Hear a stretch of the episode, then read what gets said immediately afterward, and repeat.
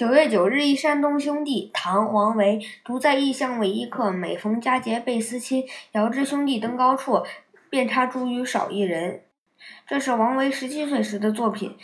王维当时独自一人漂泊在洛阳与长安之间。他是山西人，山西在华山的东面，所以称故乡兄弟为山东兄弟。九月九日是重阳节，中国有些地方还还有登高的习俗。译文：我独居他乡，是外来的客。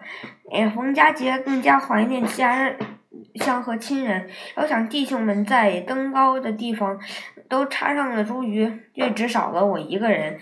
名句赏析：独在异乡为异客，每逢佳节倍思亲。这是王维一篇思乡怀亲的名作。前两句写自己独自漂泊在遥远的他乡，日夜思想。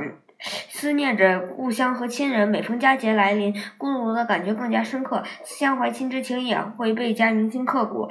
嗯，这里所说的佳节虽然泛指一般的美好节日，但是更更为本诗所见所写的重阳节做铺垫。后两句写重阳节是亲人团聚们的亲们团聚的日子。